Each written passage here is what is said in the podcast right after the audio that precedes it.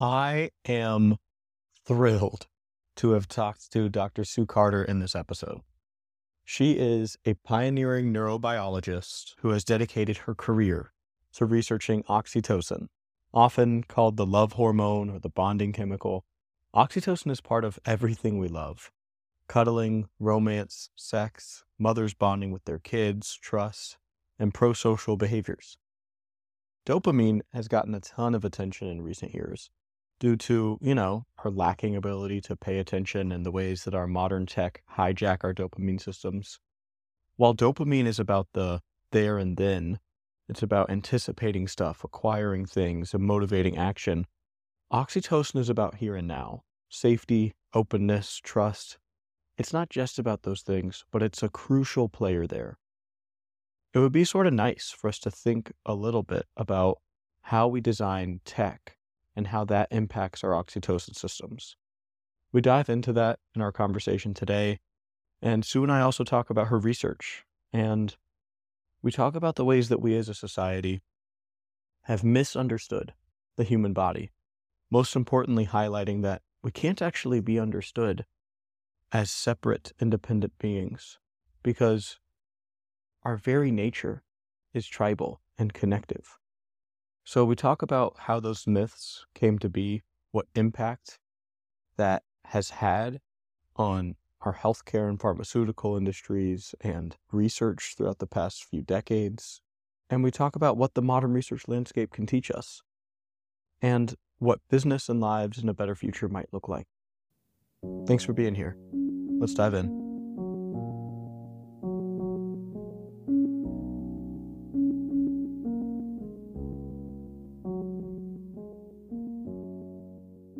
So, Dr. Carter, so excited to have you on the podcast.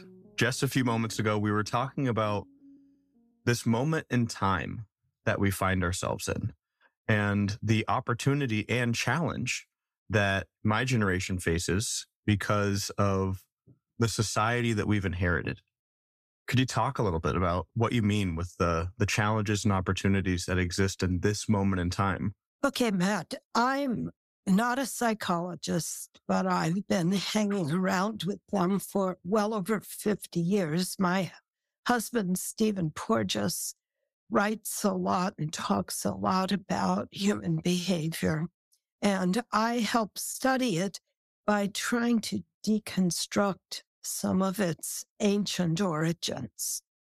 So the hmm. question mm. you and I have discussed a little bit, the one that's really the big question for this moment is how can we get beyond a time when we focused on individualism and taking care of ourselves, all of which we still must do, but also allowing for a bigger perspective a larger view of what's going on. And for me, that's a biological question because that's what I studied, but also because I think that humans have a deep biology that allows them to connect to and use others. We don't always recognize it. And until recently, scientists didn't really study it. They studied just the individual. But there's a specific biology, I've called it sociostasis, that allows mm. us to connect to others and to use others to modify our physiology, our behavior, our health. It's all stuck together. We're all part of one large organism.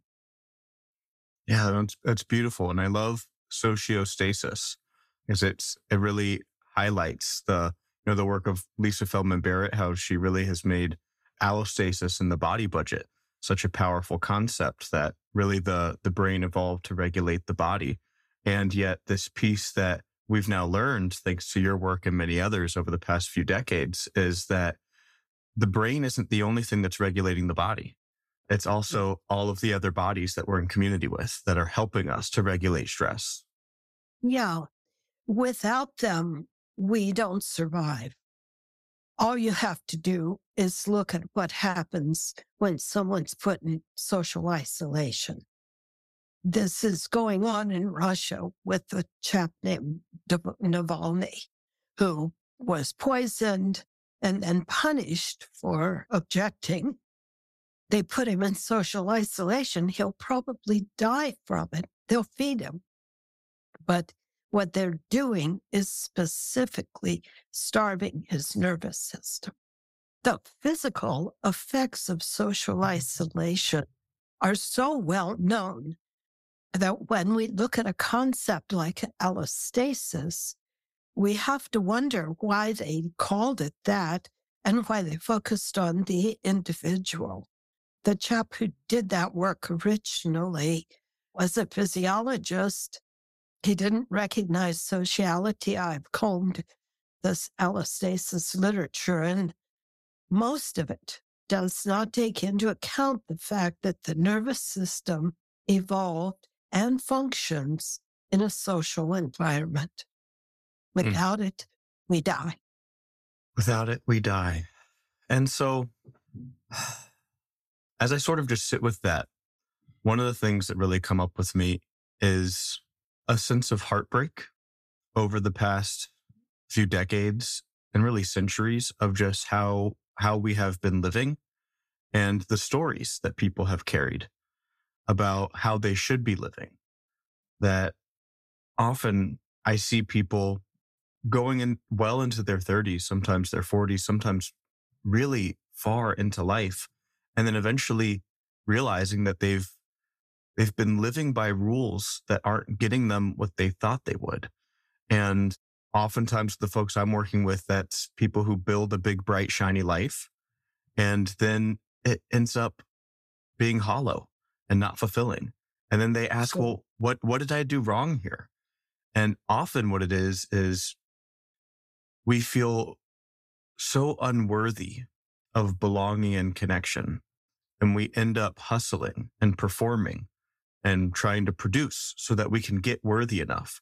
So we can kind of follow that Maslow's hierarchy where we're, we're going to get enough food and water and sleep. And then we're going to get enough money and then we'll be worthy enough. Then we're worthy of love and belonging. And then people go through their lives and they discover that game actually doesn't get them what they want.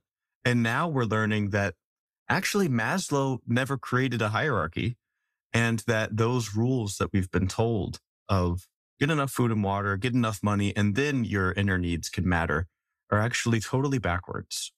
And it really, it's, there's a heartbreak there. There's a hope too, because we're having conversations about it, but there is also just a real grief about it. Well, I'm pretty optimistic. And the reason I am is that I live in a world that's increasingly populated by your generation, who I think came into a time when they had most of what they needed. Most of their physical needs were met. And they had some space and time to think about these things. Otherwise, we wouldn't be having this conversation. There wouldn't be change. I think there's change going on at an incredible rate. We don't have all the answers, but at least now we can honor the body. We can honor the fact that we have a physiology that thrives in the presence of others. Amen. And then something that comes up for me is if we were to unpack some of this. So let's say you were on an airplane with somebody and they're not a parent. They're like a CEO of a tech company and you get to talking to each other and they discover that you've spent decades studying something called oxytocin. And they say, Oh, oxytocin. Is that something I should care about? What would you tell them? I'm a little bit biased in my perspective of oxytocin. I encountered it. I actually, I'm writing a paper I'm calling Close Encounters with Oxytocin. I encountered oxytocin personally when my first son was born in 1980. And I was given it, and I couldn't find anything to tell me what had happened. Did it matter? I was given this during his birth. I don't do drugs. I don't do medicine. So I was, I wouldn't take any painkillers, but they forced me into the oxytocin with the threat of literally cutting me open otherwise. So had to choose, right? Big choice surgery or an injection. The peptide, it's a peptide hormone made of amino acids. Turns out I can show you evidence now, some of it my own, others have done a lot of research on this there. Oh, 30,000. You can look up on PubMed find 30,000 articles on oxytocin. Okay, so should you know about it? Whether you like it or not, it's at the center of what makes you human, what makes us all human. In the beginning, they thought it was a, and I have to put little air quotes around this, female reproductive hormone. Well, that was such of a, a, a false flag in a way. Yes, it is that but it's really a basic molecule that plays a role in inflammation. It plays a role in every aspect of the immune system. It plays a role, of course, in helping babies be born and helping to feed them with lactation. But it's probably, arguably, at least from my perspective, the most important molecule in the body.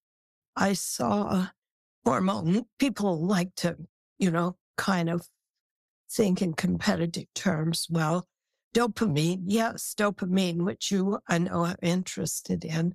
That's a really important construct, a way of doing business, rewarding things, but it's just a piece of the puzzle oxytocin and dopamine are part of a system. And that system allows us to be both social and healthy. It's that important. So, oxytocin is an essential aspect of what makes us human. It's at the core of what makes us human. And it's, it's a crucial driver to our socializing, to us regulating stress, to really navigating through life as a human being? I can say that with quite a bit of confidence after spending 45 years roughly studying it, 43 years. I began the day my son was born, but it was a slow start because there wasn't anything out there to know. And I started doing my own experiments using a, little animal that I was studying at the time called the prairie vole. I'm still studying prairie voles because they have a lot of human like traits. They're a small rodent, but they're socially monogamous. They form pairs, both males and females take care of babies. It's a lovely system and it's almost like a magnification. It's like having a microscope on sociality. Mm, and and prairie voles, they're they're about the size of like a house mouse, yet they can live up to three times longer. And your contention is that really the the culprit for that, or the thing to be thankful for that drives that health span for them, is really their sociality. Well, something's doing it. If you don't think the prairie vole is important, you can ask a very simple question: Why do women live longer than men? And this is independent of war and self destructive behaviors. What about human physiology is different in females and males? And part of that answer is oxytocin and the capacity of oxytocin to override, if you will, more primitive molecules. It has a partner called vasopressin, and the two of them are very adaptive kind of unit. They're a system. And what they do is allow us to deal with threat, with real danger, but also to switch back into a social mode so that if we come out of a situation, a sort of warlike situation, we can go back to being social, back to being friendly, back to helping others. And in fact, in soldiers or people under high levels of stress will form bonds. Those bonds are so powerful, they can be more powerful than family bonds. And the Navy SEALs will pick their partner over their family if forced to make that decision. And that is very likely a combination of the effects of oxytocin and vasopressin. And when it comes so, to really creating those connections, we've now learned through things like the longitude adult Harvard study that for over 100 years has asked the question of what makes a happy and fulfilling life. And the greatest finding that they found is that really the greatest determinant of health span as well as fulfillment is the quality of one's relationships. Having access mm-hmm. to at least one high quality relationship. And the thing that drives that quote unquote quality would be like trust. And the thing that allows us to feel empathy and open to trust is the magic molecule of oxytocin. Is that right? I think you summed it up very nicely. Thank you, Matt. That's beautifully put. My general feeling is that oxytocin, because it's it's sort of a quiet behind the scenes factor, it's not flashy like dopamine, where you'll say, look, I can take some drugs, I'll get some extra dopamine, I'll have a very special feeling. But that feeling doesn't last. What matters to life are the chronic experiences, the long lasting things that happen. And of course, that includes our social environment. It's so big that we can't see it. It's literally the elephant in the room or the mm. gorilla in the room, whatever metaphor you want to use. It's there all of the time, even in people who self isolate. If you go into their heads, there are social things happening. Maybe they're angry. Maybe they have resentments. Maybe they have fear. But those fears will, and those experiences are often filled in a social context with how their life started. Early life experiences prime this system. I've worked a lot on this, and oxytocin is critical to the priming as well. So it's not just there at the moment. It's a molecule sure. that affects us throughout the entire lifespan. Perhaps the first three months of life are the most important time for oxytocin's actions to be registered. It sort of sets the thermostat. Mm. I love I love how you're highlighting that no matter who you are or where you are, you always have this social environment that you're carrying. And so the experiences that you've had throughout your life with other beings and thus the experiences also you've had with oxytocin have been crucial to shaping who you are and how you live. I often call this a relational regulation matrix that we all sort of walk around with a relational regulation matrix, even if you're at home alone. You right. can you can feel those people that are closest to you. And if there's a strain in that relationship, that causes a strain in your nervous system. We can all feel that. And that when those relationships are solid, that we actually feel secure in our reality. Mm-hmm. Secure enough to think straight, mm-hmm. secure mm-hmm. enough to have clear cognition, not cognition that's filled with fear. So we need safety this is part of what my husband calls a polyvagal theory. There's a whole autonomic nervous system piece to this story. Oxytocin and the vagus are one system. They're not separable. One's a chemical, one's much slower and registers changes in its receptor and so forth. The vagus is a big nerve, the largest nerve in the body regulates every organ.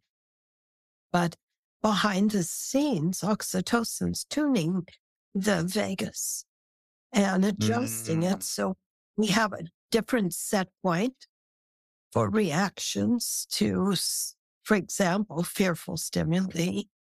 And of course, the things that upset us the most, as you point out, and we're discussing, the long term stressors are often, the chronic stress in life is often intermingled with our social experiences and our either presence or absence of a sense of social safety. And all of this is just so obvious once you look at it, but it wasn't measured. Oxytocin's a way of, of giving a personality, a physical reality to some of these ideas. Mm, so oxytocin is like it's it's a hormone, it's a neuropeptide, it's a, a molecule in the body that is a way to highlight the processes that are going on within the systems of who we are. That oxytocin is it sounds like you, you sort of describe it as as more of an indicator of these these processes that are flowing through the body. It is that. And it's mm-hmm. also a signal. It's a signal that probably says all clear. Okay. You mm. can now open up the channels to your nervous system, the parts of the nervous system that are above the hypothalamus, the parts that regulate our capacity for higher level thought, for spirituality, for mindfulness.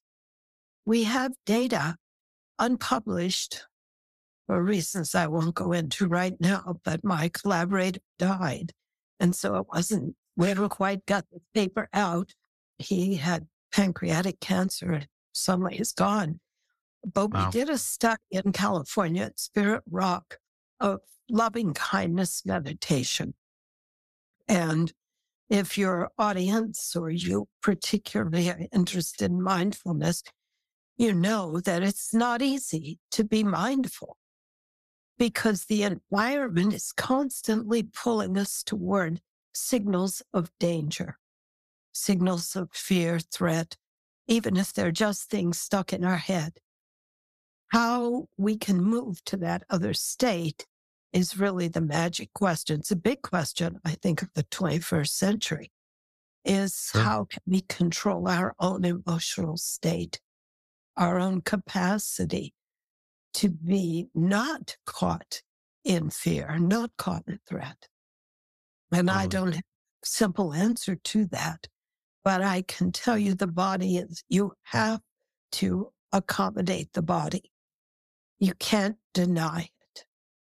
You can't say, I'll just think, I'll just rise above this experience the nervous system and hypothalamus will drag you right back down. yeah, it's the whole elephant and, and rider analogy, right? That for for so long within Western society, we have bought into this story that we are thinking beings that sometimes feel, and now we're actually learning it's the exact opposite. And when I when I used to work a lot with with schools, I would talk about how the most essential skill for our kids in this world where they now have infinite potential stimuli that are artfully assaulting their attention, competing to try to get their attention. The most essential skill we could give them is the ability to harness and direct their own attention, the ability to cultivate mindfulness. And so I'm really curious in that, in that study that you all did at Spirit Rock, what, what were your findings? Yeah, well, two thirds of the people who went through the procedure did have an increase in oxytocin. Some of them, it was quite small, probably because they started high anyway. But I think we can think of it as a kind of biomarker for part of that system. Oxytocin by itself will not make you mindful keep that in mind. People always say, Oh, give me some of that. Okay, just give me some of that. I'm tired. I'm tired of being uh, fearful, whatever. It'd be nice if it was that simple. Unfortunately, or well, fortunately, because the reason we survived is that this is an adaptive system. And under conditions when it's too dangerous to be social, we will revert to the other side. But what happens if you try to fool the system, to fool Mother Nature by giving her extra oxytocin, she may identify the molecule and be triggered, may trigger the vasopressin system. That system is the one that says take care of yourself first. And it's the system that we're consistently triggering with the immense levels of loneliness that we have, which tells us that when we're this isolated, that surely that can't be safe since our body evolved to be around other human beings. And we're around these technologies that are reinforcing this way of living that has such chronic stress that we really have the vasopressin system triggered quite a bit. Well, my collaborator on this study, the reason we haven't published it yet, it was a very difficult study to do. It was done with the support of Jack Kornfield, who you probably know of, who's really a major person in mindfulness. For sure. My collaborator, Jim Harris, had known him. They were friends from the 1960s. They were really pioneers. Wow. Jim became a psychiatrist. Jack became a leader in this field. But we didn't have the resources. If there are people out there listening to this who want to help, we need to do this study right because what we didn't have was the capacity to at the same time run a group, groups of people having other kinds of experiences. Mm. We know that sitting quietly, whether you're mindful or not, probably will allow oxytocin to increase if you feel safe. Okay. At about the same time, another investigator in California working at Spirit Rock did a more standard mindfulness experiment and he also measured oxytocin and in his study, it didn't go up, it went down. Hmm. Now, it's all context, okay? The mindfulness in the study we participated in that Jim designed with Jack Kornfield, it was all about feeling safe and loving others. Mm. Regular mindfulness, I think one of its vulnerabilities is just what you and I've talked about the nervous system switches over to loneliness or to feeling isolated. Oh, that's really interesting. And so it, it, sounds like what you're talking about is this this landscape of the research, and that we're really just beginning to really explore oxytocin when it comes to intrapersonal experience. That we've we've had a lot of research over the past few decades about oxytocin as a social molecule. In particular, you know, it started as really being called the the breastfeeding molecule. It was within women. It's what people thought, and then it became the love hormone, where we knew it was a part of sex and child, then child rearing and pair bonding, and then it's actually we're opening up to see that oh, it has a a huge role throughout the entire lifespan, and it's not just about pro social. There's actual antisocial things that come up with aggression and envy. And now what I'm hearing you say is that there's also interesting things for us to learn, not just in how we relate with others, but in the quality of how we relate with ourselves. There's things that we can learn about oxytocin's impact there. I totally agree with you, Matt. That's beautifully put. The quality of how we interact with ourselves. And that's where mindfulness gets pretty tricky, doesn't it? There's sure. no one else in there. The most successful mindfulness kinds of paradigms I've seen involve others, and they involve someone or other individuals who make us feel safe. Yeah. Monks have the Sangha, where there is there is community that you are held within. And so this there's often this idea of like the monk goes out into, into the cave and then they meditate all alone. When you actually look through like history of humanity, very few people are reaching these lives where they feel whole and full, where they spend their entire life alone. Even oh. Siddhartha Gautama, when he then became enlightened, what did he do? He went back to the community Like that within this, these stories of spirituality and mindfulness, it sometimes today can be like a, like a self practice. Go take care of your own stress by yourself. And it's about your attention. But what gets lost is that throughout the history of what mindfulness has always been and spiritual traditions, and now also through folks like Jon Kabat-Zinn's work, that mindfulness is and always has been about one's relationship with oneself within the context of our relationships with others. Yes, well, well put. So uh, we're back to this larger construct. I will say, in defense of biology, as a way of asking these questions, once we begin to have a little deeper understanding of the system, some of the things that we've sort of conjured up don't make any sense, like sitting alone in a room for 40 days or whatever. That's biologically untenable. You might be able to pull it off under very special circumstances where someone gives you food, water, and shelter. But in truth, we, we have to have others. And our biology is so powerfully designed to be sure that's going to happen that it will put us into states of agitation, fear, to make us look for others, if you will, to force us into sociality. Now, this mm. can go wrong. This can clearly go wrong.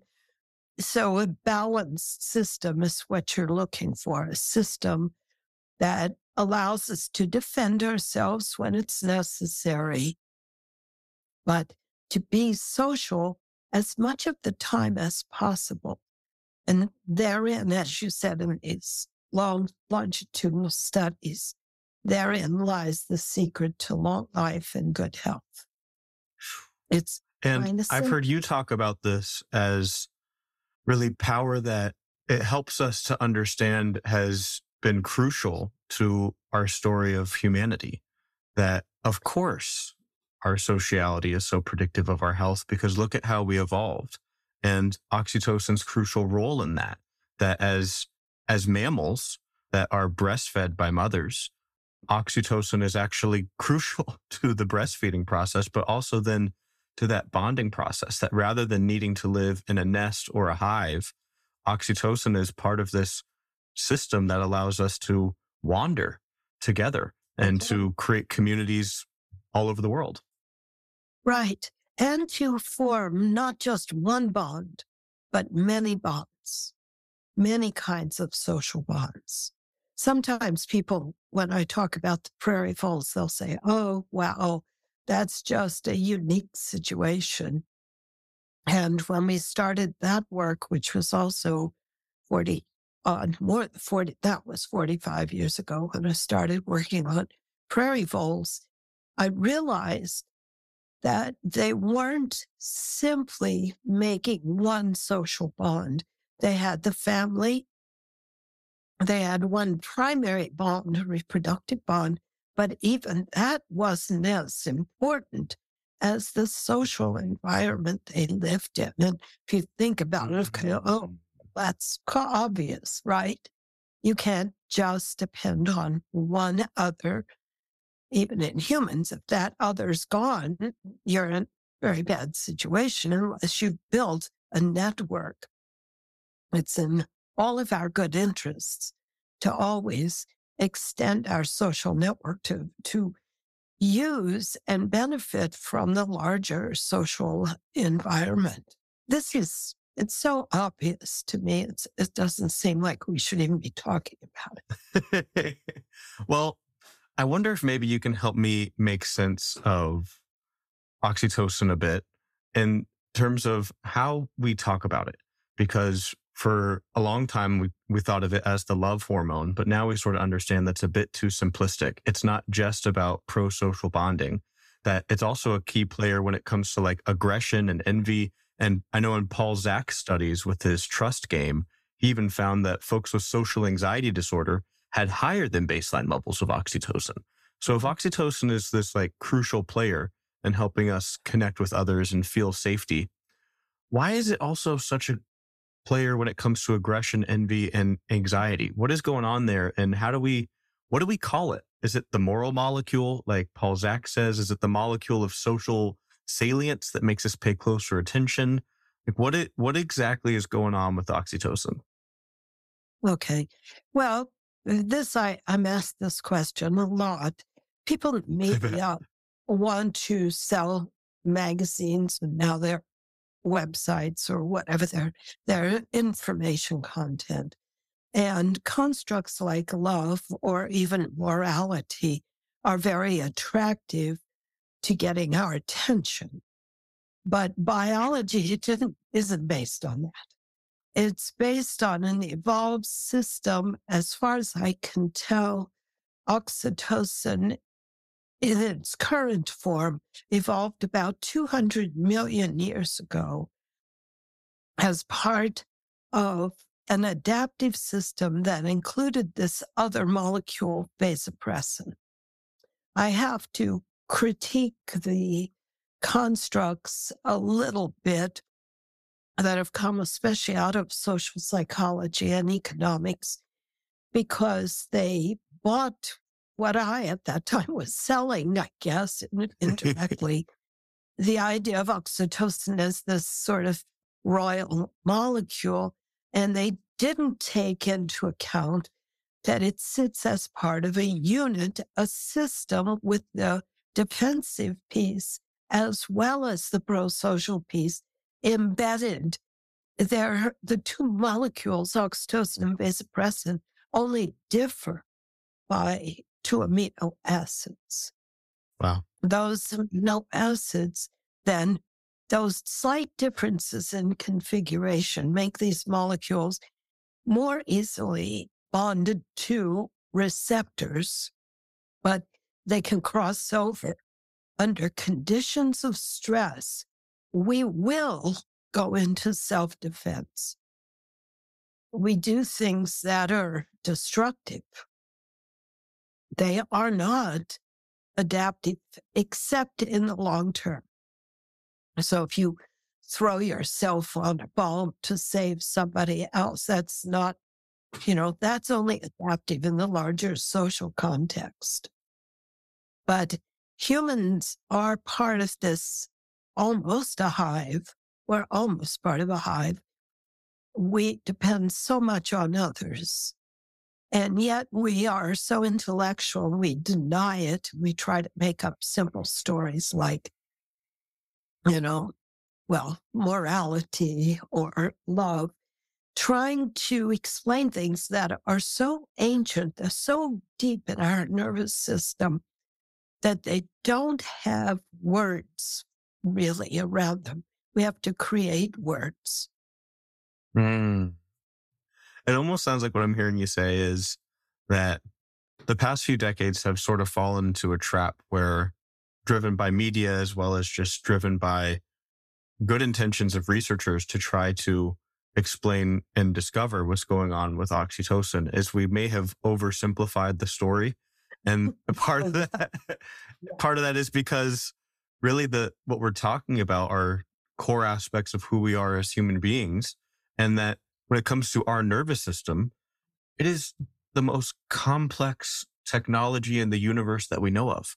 And so it's not quite as simple as us being able to wrap simple words around what's well, going on. Yeah. And it's not just that. I I have had I've been accused of studying love. I never used that word. I sent to a paper, I think, that mm. explains the history. I'm a biologist. For me to use a word like love was professional suicide. But that word was used by others describing what I was doing.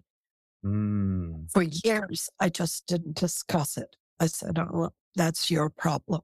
But then I realized I was somewhat off in my own thinking because what people were really searching for. And the reason they would come back and look at this simple word like love so often in every level of society is because there is something fundamental here. And it does have a fundamental biology. and it involves both oxytocin and vasopressin. Showed that in our animal models. We one alone couldn't do it. How would you describe what is actually happening when somebody is, say, in the presence of a new person who gives them a gift and they get a surge of oxytocin? What is oxytocin telling their body? Now, first off, I don't think you could reliably show a surge of oxytocin in a gift giving situation unless you created one that was so simple that it didn't have any reality to it. If you want to know how to release oxytocin, I can I can summarize some of the things that have been found. Okay. Sure, please. But almost all of them, I I'll have to think a moment to be sure. I'll have to stay almost all have also are situations that release vasopressin. And the vasopressin is part of the body's ability to deal with things that happen quickly, urgent needs of the body. But let me give you some examples. Let me offer some examples. One that you mentioned earlier is sexual behavior. Sexual behavior releases both oxytocin and vasopressin.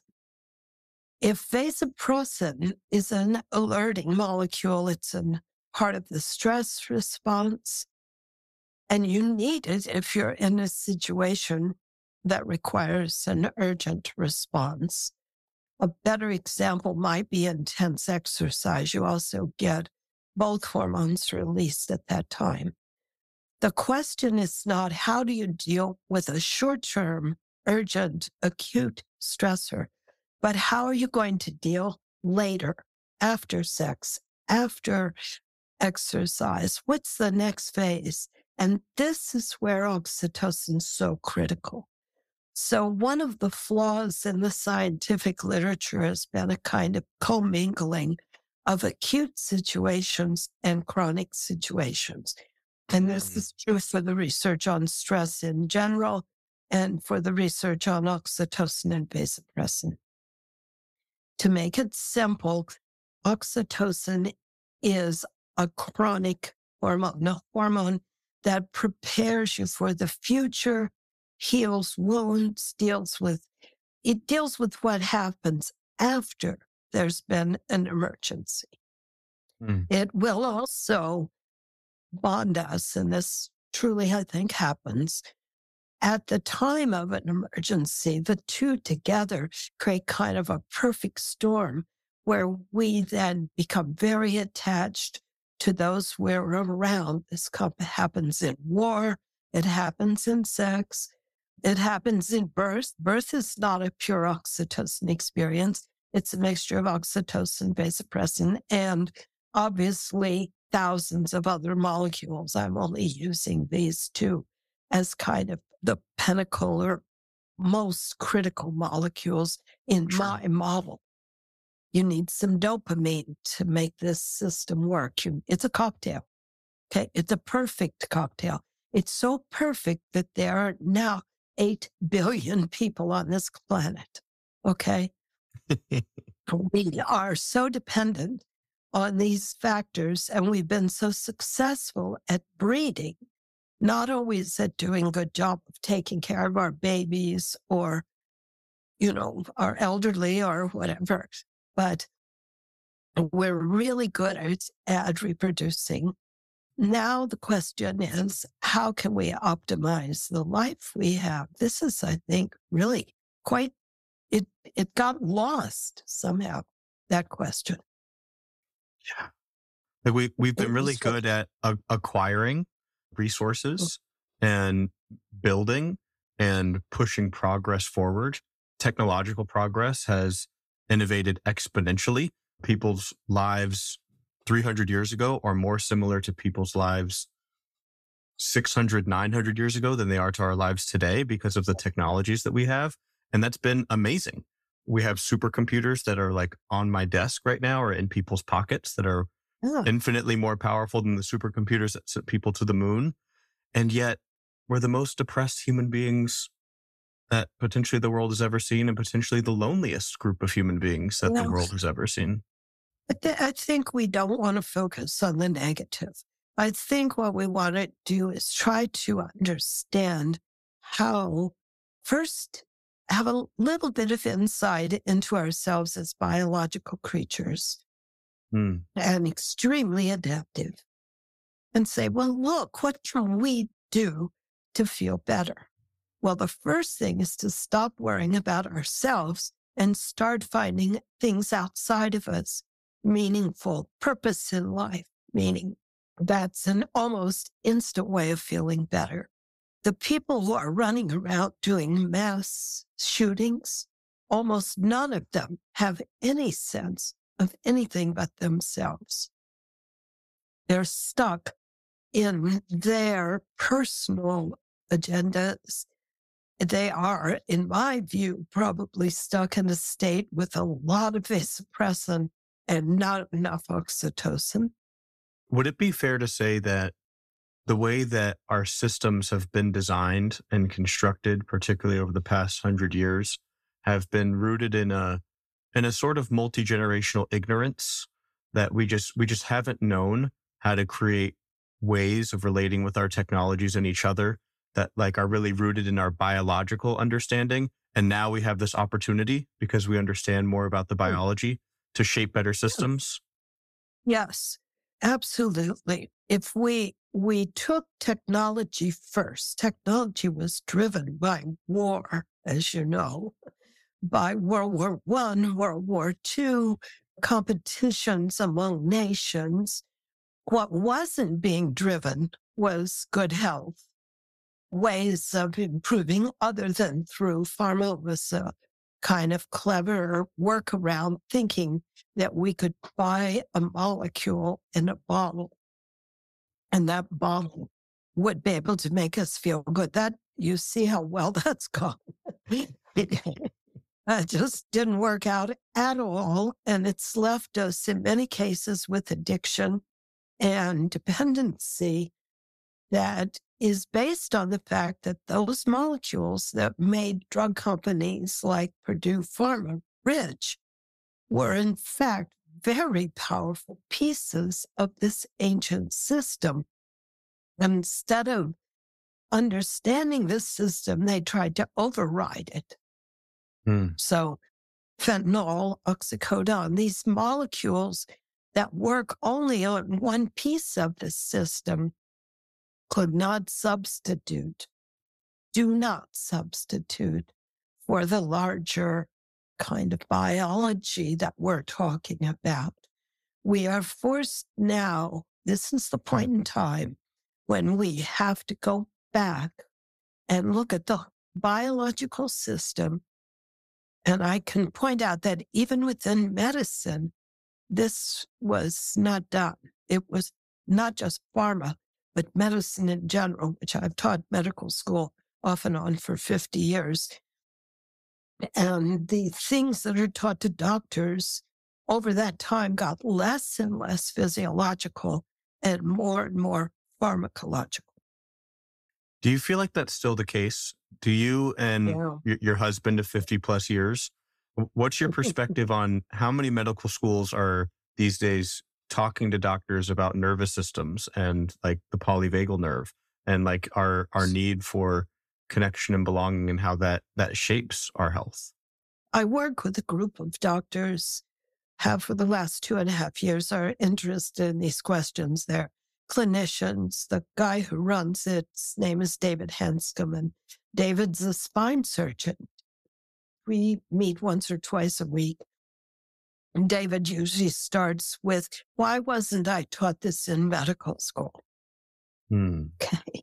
Well, he wasn't taught it because medicine was, he's almost my age, because medicine's pretty new. The kind of medicine's being practiced right now. And it was taken over by pharmacology and physiology, which used to be the core of medical training, was removed from the curriculum and replaced with molecular biology and pharmacology, which were all useful, but fragments of a much larger system. So no doctor sees a molecule when he meets a patient. He sees a whole organism. Right. And then he drops a couple of molecules, he or she, into that person. And some of those molecules are really powerful, like the opioids, the fentanyl type molecules. So you can put a person to sleep, but you can't heal them. Hmm. You have to figure out what's wrong, what's gone wrong. You can't cut out the part of the nervous system that's causing pain, for example. They, the people I work with, Hanscom and his colleagues, are pain doctors. That's what they study because after there's spine surgery, there's often still pain. And so David kept saying, well, why? We took, we fixed the bones and the nerves and the muscles. Everything should be fine. Well, it's not always fine. In fact, it's rarely fine. And so the really thoughtful doctors, and that's, those are, they're out there, trust me, everywhere. They just don't have the tools. So we as a society, and I think our largest, second only to defense, our next largest expenditure is medicine and healthcare. And really, those are both part of the same problem. They're part of defending ourselves, right? We're trying to defend ourselves from outside fears like aggression or intruders or some kind of conflict, or we're trying to defend ourselves against things like COVID, molecules or viruses or many, many unknown diseases. We're full of what they call multiply unexplained symptoms, which tend to be traceable back to the autonomic nervous system. Knowing that helps us, but it doesn't tell us exactly what to do next. So I think I think we're at a, an inflection point. I think we're at a point when we're starting to see relationships among very large things that have accidentally really been omitted from the story. Mm-hmm. Things like what I call sociostasis, a whole system, not just the stress axis, but the fact that embedded in it were all of these other molecules like oxytocin and vasopressin that help tie us to others, that forced us, whether we knew about, we didn't have to know about it 300 years ago. Our bodies were doing these things on their own. And now we have to know about it because just the ways that our mm-hmm. technology has advanced have drastically changed some things that we we didn't know about. That's right. We were not anticipating the technological revolution and medicine hadn't caught up with technology. Now I think if you stand back and look at what we're learning over the last 20, 30 years, you start to see some pretty powerful, important information. Some of it we can use today. You're a therapist. You want to know what can I do today, right? You don't want to hear stories about 100 years from now. There's mm-hmm. also something really beautiful in what I hear you saying, which is sort of there's this there's this mirror thing that we're we're stepping into as far as conversation societally around control and narrowing too much onto parts rather than seeing things as a system. And I hear that sort of when we talk about the research history of how we've we've tried to zoom in and people have even tried to simplify your research into that of oh great let's just give everybody an oxytocin nasal spray and inhaler and they'll be good that actually regardless of how powerful any one part within us, whether it's a hormone or a molecule, it's not as simple as, as that. What we really need to understand is we need to be treating people as systems because that's what we are. And so we can't simplify treating somebody just by one molecule or bits of chemicals we drop into them. Mm-hmm. We have to understand them as a system and also then as a society we have to understand that we can't just narrow in to trying to manipulate and control, that there's also this space of understanding that we live within these interrelated systems and that now that we have unlocked all this information about our biology, that there's this opportunity to take what we've learned from the past few decades and to shape better ways to be relating with our bodily systems and our societal systems. Right.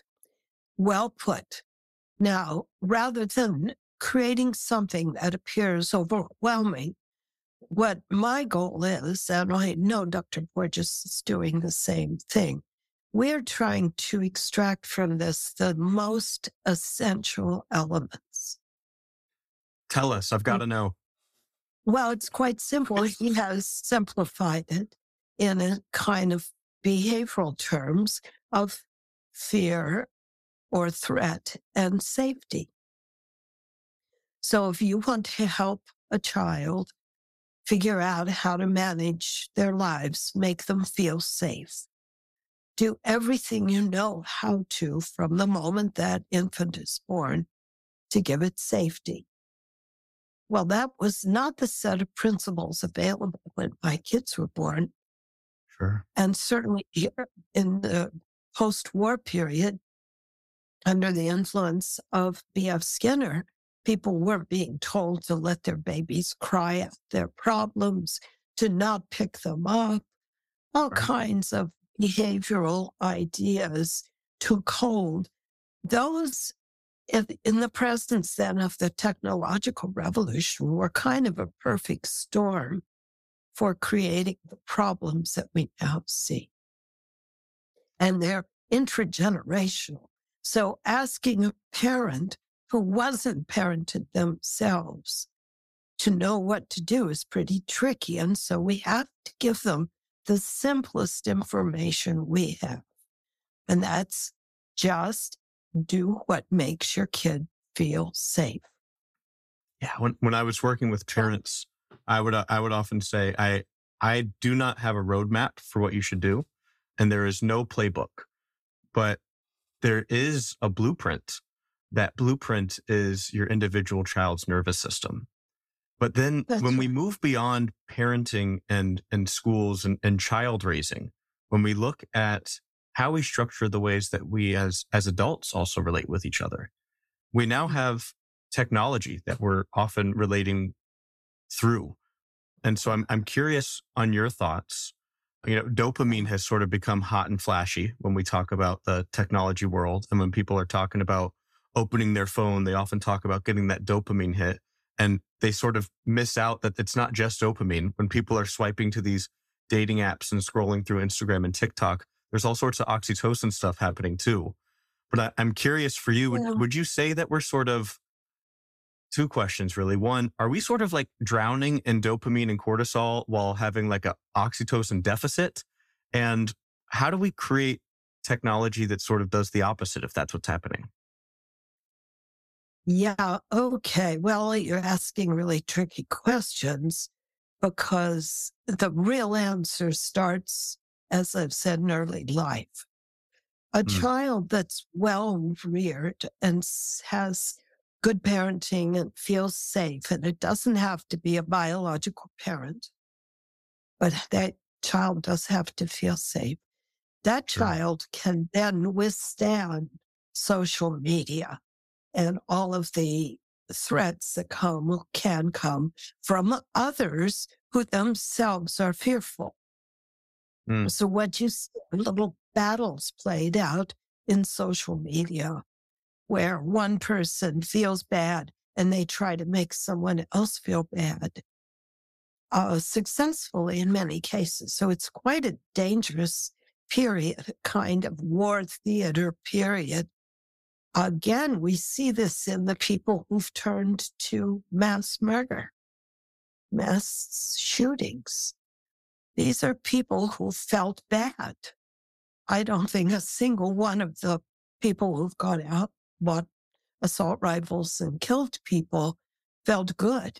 They were right. looking. They they, they experienced a bunch of trauma in their childhood. They didn't get the support that they needed in order to have the safety that they needed to learn how to relate with their body in ways where they could No, actually be healthy. It's not just learning.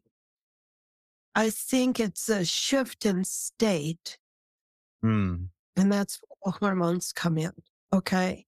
These Yeah. particular hormones that I study are, along with dopamine and opioids and other molecules, they're all working originally adaptively to help us survive and reproduce. But how to explain this? We cannot, with our current biology and our current pharmacology, we really can't improve on nature. We haven't mm. improved on nature. And you could correct me, but I don't think any of the drugs that we have, if we had, if children are well raised and healthy and fed, few simple things, they will not require that kind of behavioral medic- medication.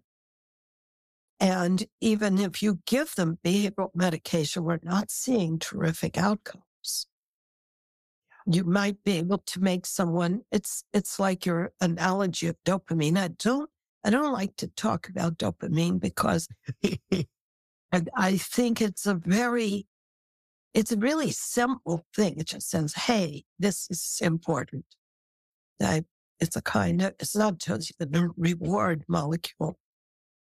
But if we want to solve the problems, we have to think in chronic terms, terms that take into account time. As a human, we have, let's say we have an average lifespan of around 80 years.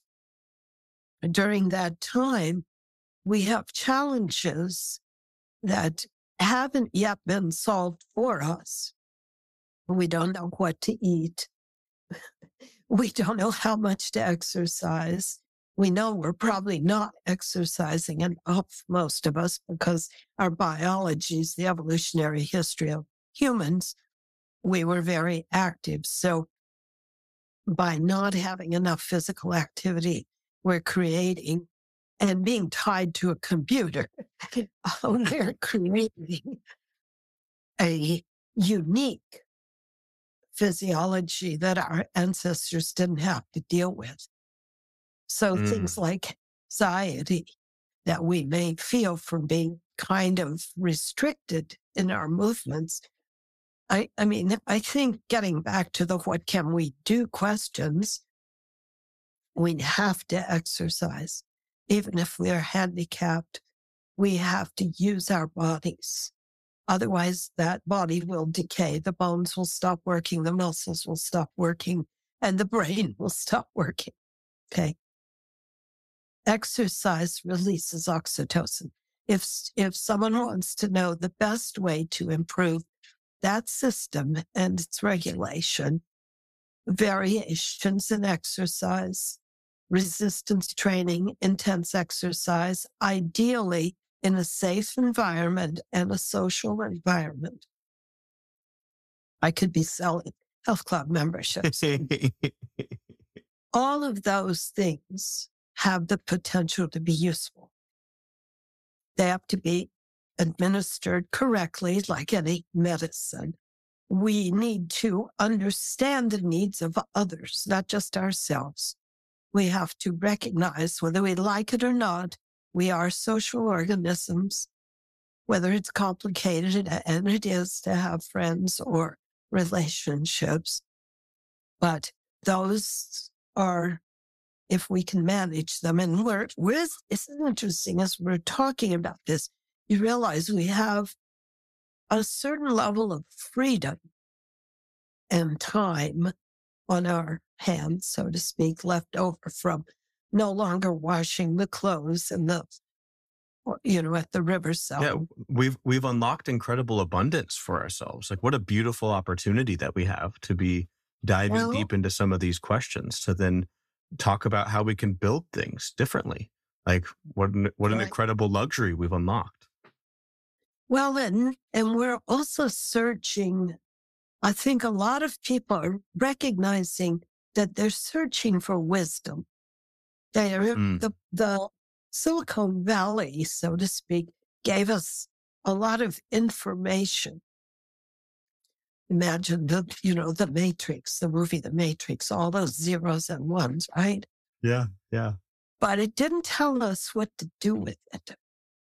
So if we use the Matrix, the movie, as a kind of metaphor, they went looking for someone with wisdom because information and data and information was not enough.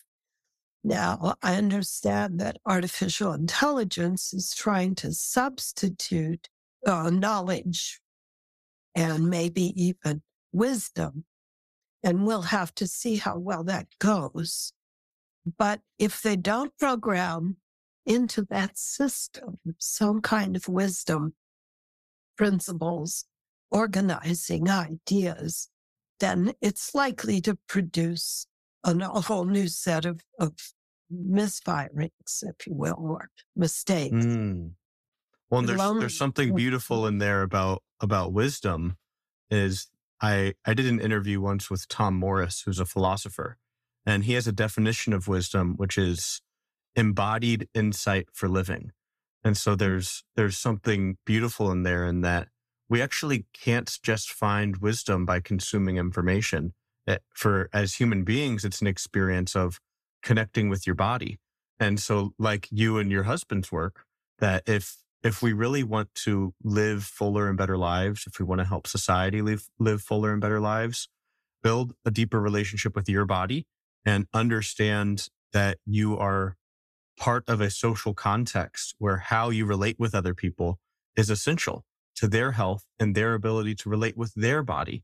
And that by just like shifting that perspective to opening up to that, that that's really the, the key to shifting our systems is to create more states of being able to belong within ourselves and with each other. And that that is really the key to unlocking ways to better regulate these systems that can't just be treated like a bath bomb of just like throwing in chemicals, but actually understanding the beauty of the system we carry and helping it shape and regulate in, in ways that help us live a full life. Very well put again. And we're at a point when we know only pieces of the story. Even Steve's part on the eh, he doesn't talk a lot about the individual nerves that are involved in the system he's interested in. What he's done, because he's a systems thinker, is try to provide some of the organizing principles. And those are there. They're there in old, in ancient wisdom theories mm. and systems. People knew they knew you had to be nice to other people. That's not news, right? they didn't know there was a biology for it. They didn't understand the distinct connection between a fully functional ventrovagal complex and a healthy gut, for example. That wasn't known. Now we have bits and bits, more and more bits of the story falling into place it is really a large puzzle. As I see it, but many pieces of it appeared and many of the relationships have been solved or identified only in the last 88 years since World War II. And that's a very, that's just a moment in time. However, you and I are living that moment in time and we'd like to maximize it. And so one thing we can obviously do is we can stand back and look for ancient wisdom. We can stand back and feel the embodiment. That doesn't tell us what to have for dinner. That's the problem. There's so much, the biology of our system is a bit complicated. I mean, I'm personally, because I think like a biochemist, although I'm really a biologist, I think we are loading our system with some poisons that mm. we aren't identifying. One of them is salt. I think we have so much salt in all of our processed foods and our diets And that's such a fundamental molecule that's necessary for all aspects of neural function and interacts with the peptide. So I think that's important. I think magnesium, the simple, one of these simple molecules, which turns out, if we can believe the internet, where 80% of us are deficient in magnesium. Yeah. And this may be playing a big role in why people can't sleep and why they're anxious. So there's things, these fundamental minerals that we're kind of ignoring in our larger search for the perfect diet. Some of those, and I'm not an expert, I'm just pointing out a couple of examples that I sure. personally am concerned about magnesium is necessary for oxytocin to work. This was just shown within the last year by studies done in Stanford, beautiful studies of the oxytocin receptor showing that that system is broken without magnesium. It's in, mm. it can't function. Normally, in a person living in a kind of historic world where you would grow potatoes and get and live off of nuts and seeds, it would be pretty impossible to be magnesium deficient. But people claim, again, I don't know if this is true, that we've depleted our foods, our soil with repeated use for agricultural, the creation of food from that kind of agriculture. And this may be something that we've missed sort of a, yeah. an obvious but big thing. Well, in our drive for for speed of change, we right. we may have undermined some systems crucial for our sustainability and regeneration. Right. And by understanding the basic physiology, so if we just take this simple approach I have, which is since there's so much to know, I will focus on how does oxytocin help me understand it. That's my personal kind of touchstone, right? Yeah. When I discovered in this literature, brand new literature, that oxytocin wasn't able to work without magnesium, I had this huge aha. Oh my God. No wonder a lot of these experiments where they give extra oxytocin don't seem to do anything. The receptors not function. It's in a person who doesn't have magnesium in their diet or if necessary supplement. I'm, you know, I'm just starting to trace this down because I thought, wow, it's so simple. I couldn't, I have insomnia and I'll wake up in the night, and this is really common people my age who are almost all magnesium deficient. Mm. I'll wake up and I'm wide awake for hours and then I'll go back to sleep again. With magnesium, I can generally sleep. Now that was just wow, kind of a, a huge aha experience. Huge. And because I thought I was that was sort of one of those things that was going to happen, whether I liked it or not, that I would have sleep problems and no amount of melatonin or drugs. I won't take any sleep meds of the, you know, the typical ones don't work anyway. Sure. But I realized, oh my, my little touchstone here, oxytocin, at the core of feeling calm, is not able to function without this essential element. You know, we, we are based on the periodic table and magnesium, sodium. These are very fundamental molecules. If you load a system with too much sodium, you displace other molecules. And this should not just be the domain of so of so-called naturopaths or people who are not mainstream medicine. This should be right in the middle. This is basic fundamental physiology. It's not woo woo science. And so Amen. what we have to do is figure out our basic physiology so that we don't try to force. So, so let's say that somebody has some kind of defect in that system, either like the oxytocin system, all of the attempts to fix it, even with loving kindness meditation, are not going to work because the system can't fix itself. It's got to have the building blocks. So our basic physiology has to be understood. It has to get back at the center of medicine, not just giving drugs, but asking these very fundamental questions. This was the domain of basic sciences, but when basic sciences shifted to molecular biology, also about 1980, there was a huge loss of interest in, in physiology. And that has to be, that needs to be rectified because we have a lot of knowledge that hasn't been put together and used to create wisdom. Okay. Amen. Two final questions for you. One is what I'm hearing you say about what, what we're still just beginning to really learn about oxytocin and all of these different parts within this beautiful orchestra of the, of the systems that we carry. We're just beginning to really start to tap into a lot of these different layers. And many would say artificial intelligence is this great opportunity for us to use technology to process more information and help us discover more things. Are you more hopeful or fearful when it comes to AI? And what are you hopeful or curious about as we sort of explore what it looks like? Well, I'm agnostic.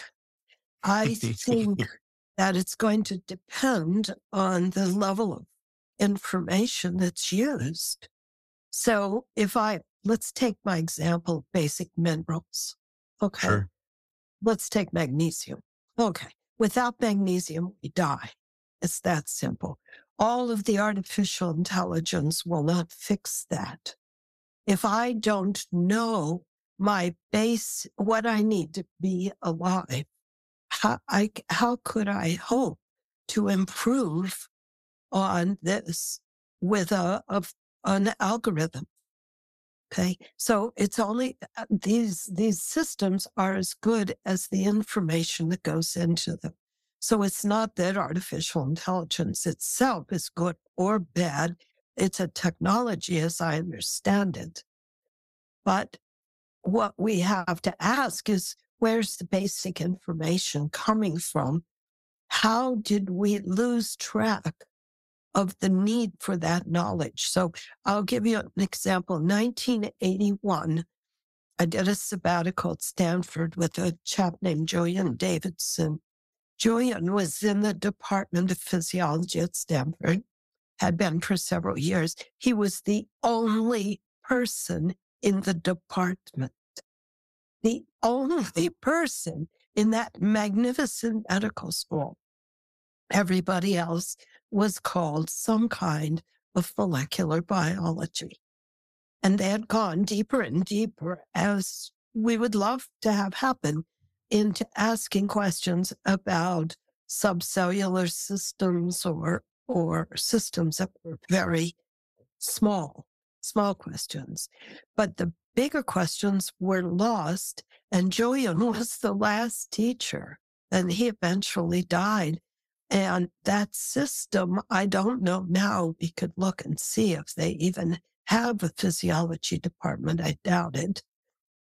Instead, it's been fragmented into smaller and smaller pieces in most places. Now we kind of have to put this back together. I have no idea of the capability of what we're calling artificial intelligence to help us or harm us. It'll probably do both in the beginning. But the question is, and this is still the human problem since we're still the parent of the AI, can we set the values into our values an appreciation for these evolutionary questions, evolutionary solutions? Can we use nature to help us understand what's important? So there's this value judgment piece. I don't know how AI manages that. I'm sure there's a mechanism It's a complex But question for them. They're they're constantly still still really dancing through themselves. Yeah, to your point, it's it's a hard Well, question, and it's one they've really got to explore and answer the right way. Well, you have to say, where do you look for the answer? The body, physiology, that's really fundamental. Awareness of other, that was left out of physiology up until, well, still left out. So all of the research on anatomy and physiology was done based on individuals. Now, when I started studying oxytocin, I said, whoa, this isn't working. That's never going to work because the fundamentals of social need for others, physiology of sociality, has to be taken into account.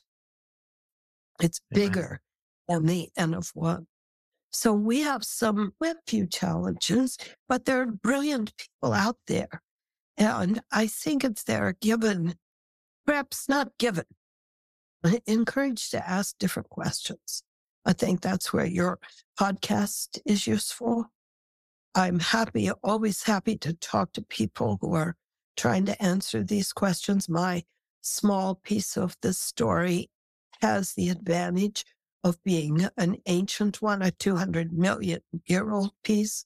And so embedded in knowledge of it are some of these secrets, and they are secrets. They're still secrets.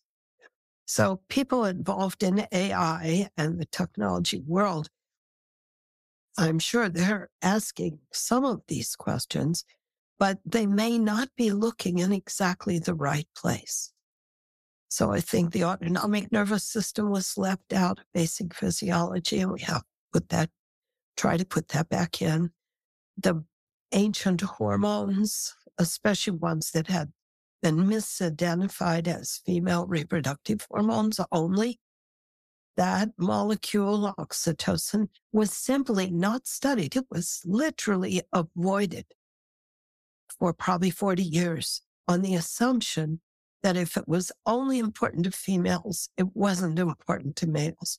Well, Hmm. you have to trust me when I tell you it's really important to males. So, Dr. Carter, if every person in the world who identifies as a leader were listening right now, and we could guarantee that whatever you're about to say, they would truly and deeply hear, what would you say mm-hmm. to them? Oh, well, I think they need to take into account the wisdom of the body, the importance of recognizing how we got here, evolutionary principles. Those were left out of medicine. They have to be reintroduced. And then to look at the world in terms of long term solutions, not just quick fixes. Beautiful.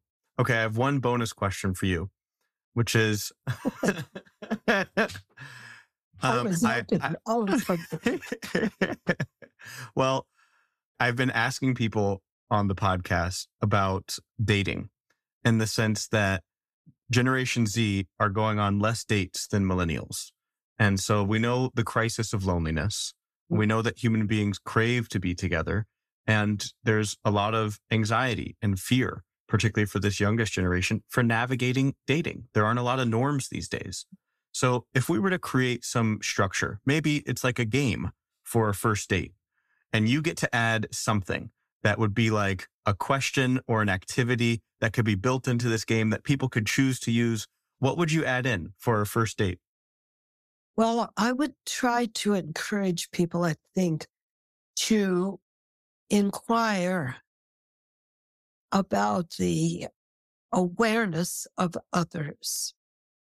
I think if someone is openly narcissistic, self oriented, we could say, oh, that's bad. And it is bad. It's a definite clue to be careful. But you can also suspect that they're living in a threat state. And so if you want to get to know other people, you're going to have to yourself find your safe spaces and then help them find theirs.